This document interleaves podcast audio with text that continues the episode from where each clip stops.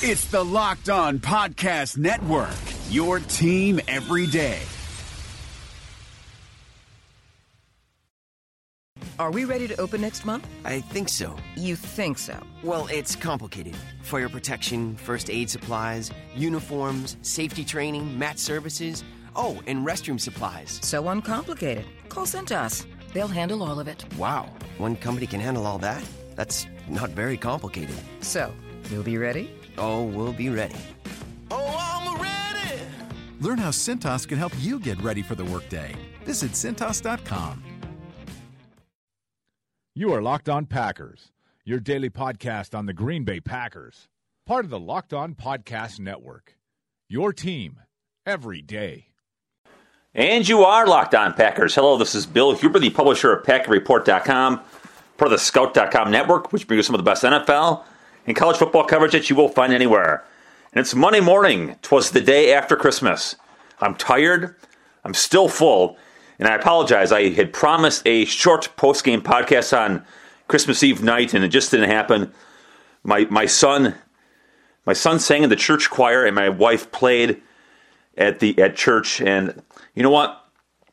I wanted to get there, so I, I sped out of the press box as quick as I possibly could. Got there in time, and then all then there's all the last minute Christmas stuff that had to get done. And so, anyway, anyways, I apologize. I hope you understand. But I'm back and ready to go to talk about Saturday's 38 to 25 victory by the Packers over the Vikings, which is giving Green Bay a five game winning streak and a chance to win the NFC North on Sunday at Detroit. And that flex game is first down. We'll get into the game here in a minute with the offense, defense, and special teams. But first, it is first down, and it is the flexing of Packers at Detroit. Originally scheduled for a noon kickoff, it is now 7:30 on Sunday Night Football on NBC. The Packers have won five in a row. They are nine and six. Tonight, Detroit, which is nine and five, plays at Dallas. Now, from Green Bay's perspective, the Lions Cowboys game means absolutely nothing. If the Lions win, they go to 10 5. They'll be a game ahead of Green Bay. But if Green Bay wins um, on, Sunday against the Lions, they both be 10 and 6 the Packers would have swept the two games, and therefore they win the tiebreaker. And obviously, if uh, Detroit loses to Dallas tonight, both teams would be nine and six, and the winner on next Sunday at, at, at Ford Field would, would be the outright division winner. So, from Green Bay's perspective, this game means nothing. From Detroit's perspective, it means quite a bit. They still have a shot at the number two seed. It'll be interesting to see what Dallas does in this game. I would assume Dallas would try to play. I mean, it, they've already got the number one seed locked up. Uh, besides, it's interesting to see what, what Dallas's approach will be. They've, they've they've got nothing to play for, but you can't take this game off, and you can't take Week 17 off, and then you get the bye weeks. I mean, you can't take all that off, can you? So I, I would think the Cowboys would come out to play. You know how sharp they are and all that stuff going to be. The, the mental part of it, I don't know, but I would think Garrett would would Jason Garrett would coach to win the game. So that'll be interesting. But again, but again, that that means nothing in the grand scheme of things. The Packers simply have to beat the Lions on Sunday, and, and they will win the division. There are the ways to get into the playoffs so that with a Packers loss, Washington would have to lose. Washington hosts the Giants. At this point, Green Bay is nine and six. Washington eight seven and one. I mean eight six and one. Excuse me. So if Green Bay were to lose to the Lions and Washington were to beat the Giants, and the Giants have nothing to play for. They they're locked in at number five. If that were to happen, then Washington is nine six and one. Green Bay would be nine and seven. Washington therefore gets that final playoff spot. So Green Bay needs Washington to lose. Now the other way, the other obstacle here would be Tampa. Tampa right now is eight and seven. Um, they host Carolina on Sunday. If Tampa were to win, they'd be nine and seven. If Green Bay were to lose, they'd be nine and seven. The, the applicable tiebreaker is strength of victory. At this point, Green Bay's nine victories have come, come against teams with 59 wins. Tampa's eight victories have come against teams with 52 wins. If they were to beat Carolina, Carolina's got six wins. So that would get Tampa up to 58. So Green Bay would have a 59 to 58 edge in strength of victory. But obviously, it's the rest of the schedule, too. You know, you look at you know, say Tampa Bay beat San Diego. So if you're Tampa Bay, you become a San Diego fan and, and stuff like that. So all it's going to come down to, to a whole bunch of games, but Green Bay at least has the edge there. But again, in a nutshell, Green Bay's easiest paths are A, beat Detroit to win the NFC North, or B, become a big Giants fan and hope the Giants knock off Washington. And then that base that gets you a long way toward getting into the playoffs. So there you have it, the playoff scenarios heading into Sunday, gigantic game against the Lions. In this episode of Locked On Packers is brought to you by my website, PackerReport.com, home of the world's best preview and the post-game numbers piece, which I got a couple things on Twitter, and I thank you for saying it. The best post-game story that they read all week. I appreciate that. A lot of a lot of great research-based numbers if you're kind of a stat geek like me, and I'm not talking about know meaningless stats like Aaron Rodgers threw for 347 yards. I put context and all this stuff. So anyway, Pack Report members get that stuff, and they also get 10% discounts on tickets through Ticket Monster and 10% discounts on gear through Fanatics. And if your business would like to reach out and talk directly to Packers fans, the most loyal people on earth, you should consider sponsoring this podcast. Podcast listeners are proven by studies to check out your business and to purchase from your business. For more information and for demographic, demographic stuff, you can email me at packwriter2002 at yahoo.com. Once again, packwriter2002 at yahoo.com. And that takes us to second down and look at the Packers offense. But before we, you know, kind of talk in specifics, a few weeks ago, I think it was, God, I don't want to say a foregone conclusion, but pretty close that that Dallas would sweep two major awards, major awards, and I'm not, and I'm not talking about leg lamps, since we're still kind of Christmassy here. I'm talking rookie of the year between uh, running back Ezekiel Elliott and quarterback um, Dak Prescott, and MVP with one of those two guys winning the MVP. Well, maybe Green Bay wins two major awards, and, and again, we're not, we're not talking leg lamps here. How about how about MVP? Well, first of all, how about comeback player of the year? I you know I don't know who else is up for this. I, I don't know the rest of the league. I do know Jordy Nelson's had a pretty good year. He's got 91 catches. He's got 14 touchdowns. I'm pretty sure that's got to be comeback player of the year worthy. And the later, the longer the season is gone, the better Nelson has become. And then, the, of course, the other one is, is Aaron Rodgers for MVP. And I, I asked Mike McCarthy that question after the game on Saturday. I said, you know, there's some, talk about Rodgers winning the MVP. Is he playing to that caliber? Here's what McCarthy said. I think he's an MVP. There's no question about it. He's been playing at an MVP level for a number of years, and that was an MVP performance. There's no question about it. I don't want to be disrespectful to the other players who are having great years, but he's the best player in the National Football League, in my opinion. Rodgers, unbelievable against the Vikings. 28 out of 38, 347 yards, four touchdowns, a 136.6 pass rating. Now, I have seen Aaron Rodgers have some unbelievable games in his career. That might have been his best performance ever, in my opinion. First of all, he's got no help from the running game. The, the running game was a non factor. Number two, the Vikings defense is really good. Uh, we'll get into some of that stuff here in a second. And see, it was a, it was a nice day. I mean, it was you know what was it thirty seven at kickoff, whatever it was. It was it was a great day for December. But you know, you go back to some of the great Rodgers games. You know, a lot of those are September games when it's, you know, it's seventy and sunny, or you know, some of those have been in domes. You know, thirty five degrees isn't exactly optimal playing conditions. So you combine those things. This is about as good as I've ever seen Rodgers play a game. He was unbelievable. You, you look at the first half numbers 19 of 22 for 268, three touchdowns. Those three incompletions, one was a throwaway late in the first half before his third touchdown pass. And the other two were arguably arguably drops. Uh, one by Davante Adams, not a very good ball, and one to Ty Montgomery on a scramble, where again not, not a great ball. Um, Rodgers didn't seem to be happy with where, where Montgomery took himself, but so anyway, the, the three incompletions, one a throwaway, and two hit his receivers in the hands. So that he was surgical against the Vikings. And again, this is a great Vikings defense. And in the in the history of Mike Zimmer as Vikings head coach, and he's this is the end of his third year, so basically three full seasons at this point. That 136.6 pass rating is the second best. Uh, number one was happened to be Aaron Rodgers back in 2014, an October game where he was like at 140 something.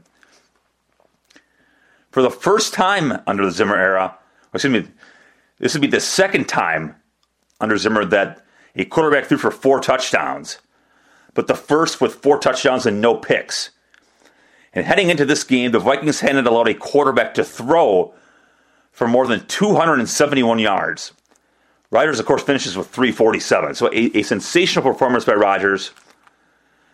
His last six games, and it includes the loss at Washington, he's gone 206 passes without an interception, and that dates back to the tail end of the loss at Tennessee. And in the last in, the, in this five game winning streak, look, it's crunch time. You need to be at your best, and especially for the Packers, where you had to be at your best. His pass rating merely 119.8. That is MVP play. He I mean, he was unbelievable. Uh, the first touchdown that was that was a Jordy Nelson play, the 21 yard catch and run by Nelson, where Rodgers lines up in the slot, catches the ball around to 13, um, makes the safety miss, and then kind of runs through um, a late tackle attempt by linebacker Eric Kendricks. Great play by Nelson. The second touchdown, that touchdown to Davante Adams, a 20 yard back shoulder pass. You couldn't have drawn it up any better. You know, it's one on one against uh, against Xavier Rhodes. Adams goes straight up the field, stops on a dime at the two, and that ball's right there. And it's a walk in touchdown. Rhodes thinks it's PI, and yeah, Adams pushed off a little bit, but a great route, a brilliant throw.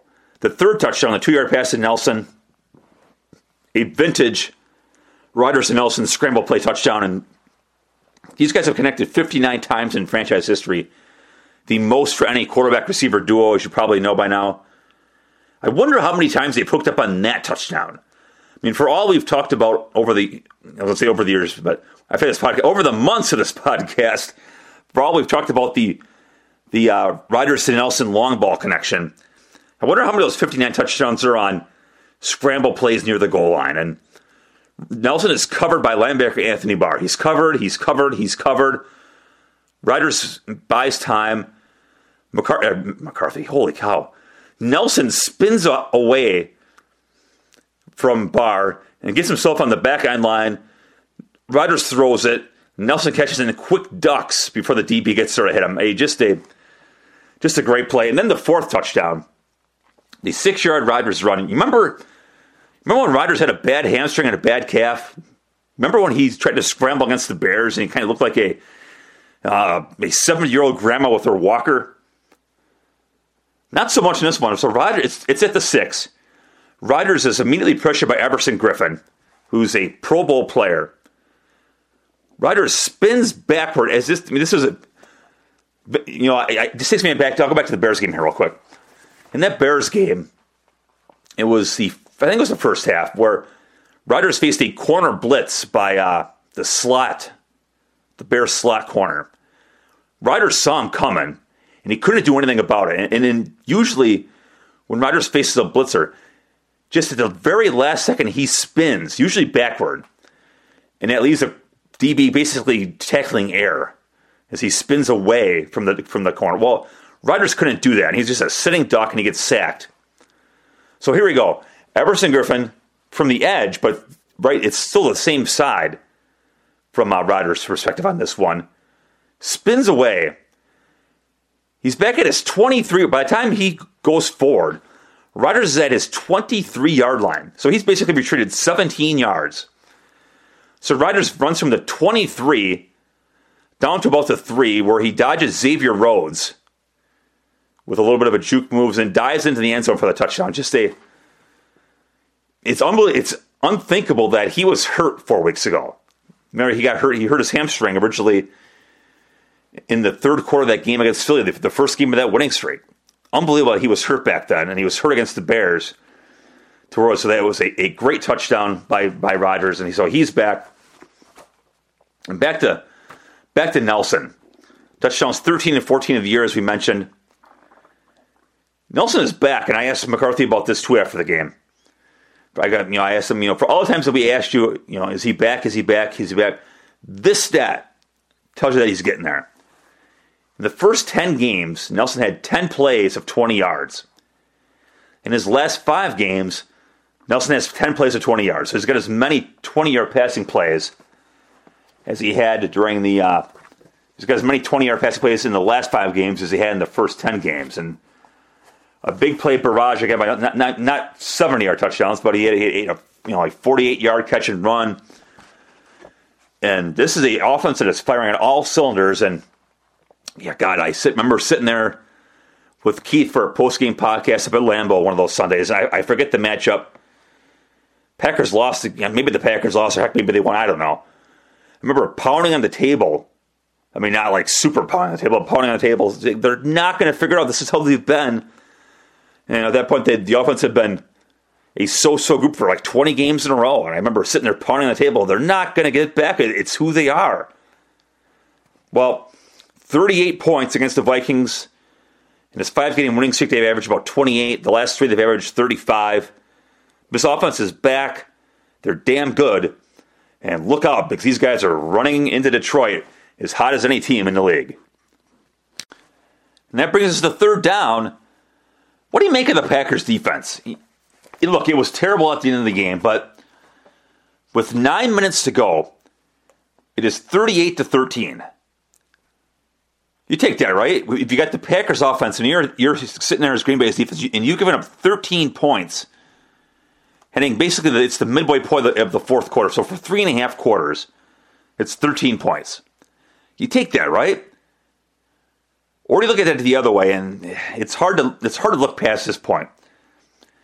Through that again, that, that a four minute, nine minute mark heading into the, into the fourth quarter, they still allowed about 300 and gosh, three, I, I, wrote it down here and I, I can't find my notes. Uh, about 320 yards, I think it was.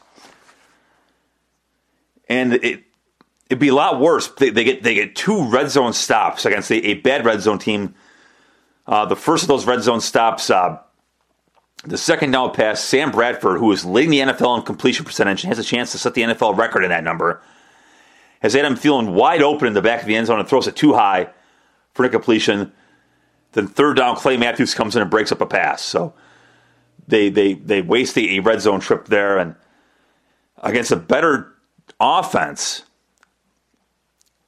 do you you know do you give up those red zone scores instead of instead of sitting here at 13 points? Are you sitting there at 21 or, or or whatever. So it's it's the you know, we, we get the uh, the coordinators after uh, practice and stuff this afternoon, and it'll be interesting to get Dom Capers' tape, Dom Capers' take on where this group is defensively heading into the stretch here. They're in the stretch, but heading into the the final game and, and a possible playoff push. What helps you at least is Clay Matthews, and he. I mean, talk about timing, right? I, I think several of us came into uh, the week last week with the storyline of should Clay Matthews even be playing? I know I know that was on my list of to do my, my to do list of questions to ask when Matthews talked to us, and there was on others too. Should Matthews even be playing? I mean, you, I mean, you saw him out there since he got wiped out by Allen Barbre in that Eagles game, even by the coaches count. Um, in the previous three games, Clay Matthews had one quarterback hit and two tackles. And that's the coach's stats count. I mean, sometimes the coach's count is more than the official count. But that's what the coaches came up with. Two tackles and one quarterback hit in those three games. So I mean, we're asking, should, should Matthews even be out there? And the answer was from Winston Moss, the linebackers coach and, and defensive coordinator Dom Capers. The answer was yes, because he gives you the potential of making that play you know, Dom Capers talks about this all the time. Just about every game in the league come down, comes down to those one, two, or three plays. If you make them, you win. If you don't make them, you lose. And Matthews gives you the chance to make that play. And sure enough, Matthews made a whole bunch of plays on Sunday. First, the aforementioned He comes in untouched off the edge on that third and goal play, bats down a pass. And then Vikings left tackle TJ Clemmings just got destroyed by Matthews. In the in the official stats here, say three tackles, one sack, and um, three quarterback hits. But it, it, just seemed so much more. Matthews destroyed left tackle T.J. Clemmings. Uh, if you go to Pro Football Focus stats, they have Matthews having his highest graded game since 2012. I mean, it was just dominance. You know, I, I swore Clemmings held Matthews six times, maybe eight times. I don't know. I just remember sitting in the press box thinking, well, that's holding, that's holding, that's holding. And then they call it, finally, they called it, I believe in the third quarter. Matthews basically gets tackled on the way of the quarterback, and they, and they finally called that one. But Matthews spent three quarters of the game in the backfield, and and now you understand why the Vikings offense has been so bad all year, and why Bradford, while completing a, great uh, percentage of his passes, has been terrible, and the offense has been terrible because I mean, the guy's got no chance. I mean, TJ Clemmings, who I actually liked as a prospect in that draft class, and that was the 2015 draft. I thought was, I thought that was an intriguing pick for the Vikings in the fourth round.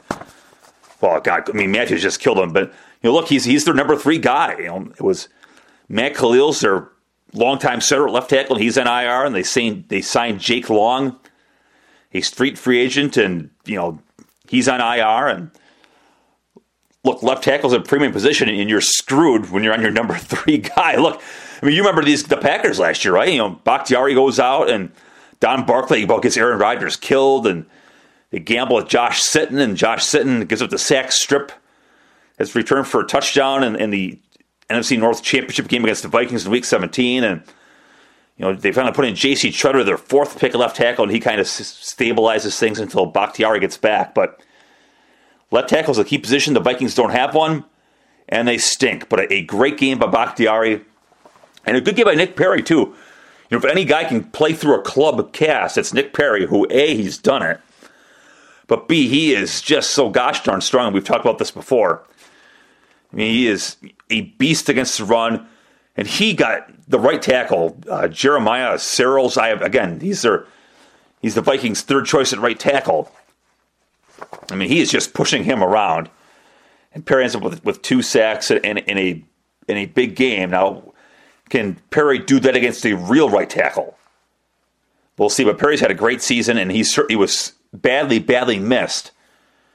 Um, basically, missed the last three games. He got hurt early in that Houston game, but his passes was badly missed. So you know, Matthews appears to be back, and I realize he you know didn't face a good player, but you know he was you know he wasn't just a pass rushing guy. I mean, he was he played a lot of snaps and played them darn well. So looks like Green Bay's edge rushers are back, and that bodes well because the secondary is not good. And I'm talking about the I, I, mean, I shouldn't even say the secondary. The cornerback, but cornerbacks aren't good. And this is going to kill me. And I was talking to Ryan Wood of the Press Gazette at practice on, I guess it had been Wednesday last week. And Ryan's like, I get a feel. I just have this feeling they're going to go to the Super Bowl, and I said, and I just said, no way.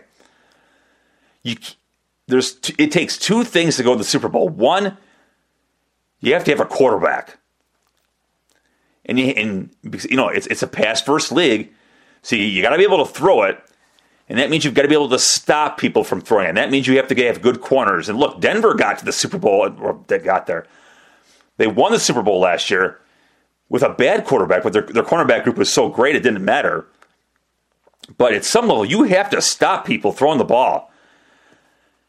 And these guys can't stop anyone. And, you know, Damarious Randall didn't start. I mean, he, he gets benched last week. And, and I, I don't know if this is Mike McCarthy, um, you know, throwing out some uh, some camouflage here, but, you know, he, you know, Randall, because, uh, Ladarius Gunter goes down. And Gunter obviously been their best guy all year. He goes down with a shoulder injury. Well, actually, first was Micah Hyde went down, missed a series, and Randall so came, Randall came in there. Then Gunter got hurt, so Randall just stayed in. So, anyways, Randall comes in after getting benched last week, and you know he. I thought actually thought, thought he played pretty well. Uh, McCarthy was actually very highly complimentary toward him after uh, after the game on Saturday. According to Pro Football Focus, uh, Randall gave up five catches and 10 targets, so they went after him. But, you know, he's he's not playing like a first round pick. And, you know, part of me wonders if, you know, he's just not back after that groin injury and groin surgery. If he's, if he's just not back and he's just not able to do what he wants to do and play how he wants to play, kind of like Davante Adams last year. Quinten Rollins, who I thought was a real key early in this winning streak, has regressed. You know, Gunter again, their best guy. He's he's hurt. I don't I don't know the severity. Well, maybe we'll maybe McCarthy will shed some light on that later today. But it's uh, look, you, you got to be able to stop people from throwing the football, and at this point they can't. Bradford, um, thirty-four out of 50, 382 yards, three touchdowns, a one ten point six pass rating. Again, a lot of that's a lot of that's garbage time stuff. But a lot of it wasn't either. I mean, again, Bradford had pretty good numbers even before they got off to a great start, other than the red zone failures. I, I just don't know if these guys are good enough. And they're going to get a big test here, obviously, on Sunday against Detroit with, with Matthew Stafford, who's having an MVP caliber season. You know, the stats aren't great, but you know, if they win the division, you know, you look at, you know, if they're nine wins right now, eight are on, you know, basically two minute drill comebacks. Stafford's been great, and he's going to test it. They're, they're going to be at home. You know, Stafford had a big game the first time, and I, I, boy, I don't know. The season really hinges on those guys. You know, Gunter, Randall, Rollins, Hyde, whatever trio of guys they put out in, in their nickel package. It's up to those three guys. Look, they don't have to play great. They just have to make some plays, steal some possessions, you know, set up the offense where maybe instead of matching touchdowns or matching scores for a while, maybe you steal possession and you get a if you get a 14 point swing, so you're up 14 or whatever. But it's going to be up to those guys, and, and at this point, I, I, I wouldn't bet money on it. And that takes us to fourth down, and you look at the special teams from from Saturday's game. Kind of, this will this will be a short segment, kind of ho hum here. Not not a whole lot to talk about. But one, I, one, one thing I want to do look at is punting. This is now marks five times out of the last six games, I believe, where Jacob Schum has won the punting battle. And at the end of the day, you look at his net average of 36.5 yards per punt and say, eh. But his opponent was, uh, I think it's Jeff Locke. I know his last name is Locke. I believe, I believe it's Jeff. His net average is 29.2. So again, Green Bay wins that punt. At the end of the day, a punter stats are going to be bad in December, and this is why at the end of the year, whoever Green Bay's punter was, whether it's Tim Masthay or it's going to be Schum this year, at the end of the year, you're going to look at the stats and say, you need to do better than that. And you know what? Maybe maybe you maybe you do need to do better, but at the end of the day, in these bad weather games, really the only thing that matters is if your punter beats their punter, and so Green Bay gets a, an overwhelming win. And that's even with Schum having one touchback. Uh, uh, Jeff Janis must must have lost um, Schum's first punt of the game. The ball goes in the end zone. You know, if Janis plays that correctly, you know the Vikings are stopped at their three yard line. So from that perspective, I thought I thought Schum played well. Micah Hyde with a great play. You know, Hyde first of all he had a good day, uh, averaged ten yards on four returns, but I thought his best punt return of the day, and I, I don't remember the exact timing of it. I believe it was the third quarter a poor punt by Locke, if Hyde lets that ball bounce, it's a short punt. If he lets that ball bounce, know, who knows how much field position the Vikings get out of that. But instead, Hyde makes a terrific sliding catch, like a center fielder, kind of on his knee. Makes a great sliding catch. Where you, it goes on as nothing in the in the game book stat sheet. You might not remember the play. At the end of the day, it's going to be nothing in the in the grand context of, of this year's special teams. But it was a great play, and that's the kind of stuff that Micah Hyde gives you. He just has this ability. His ball skills are off the charts. He is, you know, he might have some warts, you know, athletically. And I know he had, he had the fumble yesterday that he, that he pounced, or yesterday, Saturday that he pounced on, but it's stuff like that. And he has done that so many times where, you know, a lesser punt returner lets that ball bounce Instead, of Micah Hyde runs up 20 yards, and makes a sliding catch, make his look as easy as pie. A great play there. And a big day by Mason Crosby kicking off. The Vikings kickoff return unit, the best in the NFL, with Cordarrelle Patterson going to the Pro Bowl, two touchdowns in the year, like a 32 yard average on kickoff returns. Seven kickoffs by Mason Crosby. Patterson doesn't even get a chance at it. Five touchbacks and then a couple sky balls returned by other people. So, you know what? When we look at the final numbers, a kind of a whole hum day by Green Bay special teams, but in reality, a really good day by a quickly improving unit. And if you just, just do it by the math, if if you in in big games, if you figure if you have to win on offense and you have to win one of the other phases, look, here, let's put it this way: if you have to win two out of the three phases, I kind of like their chances. I like Green Bay's offense against anyone, and Green Bay special teams is at least holding serve.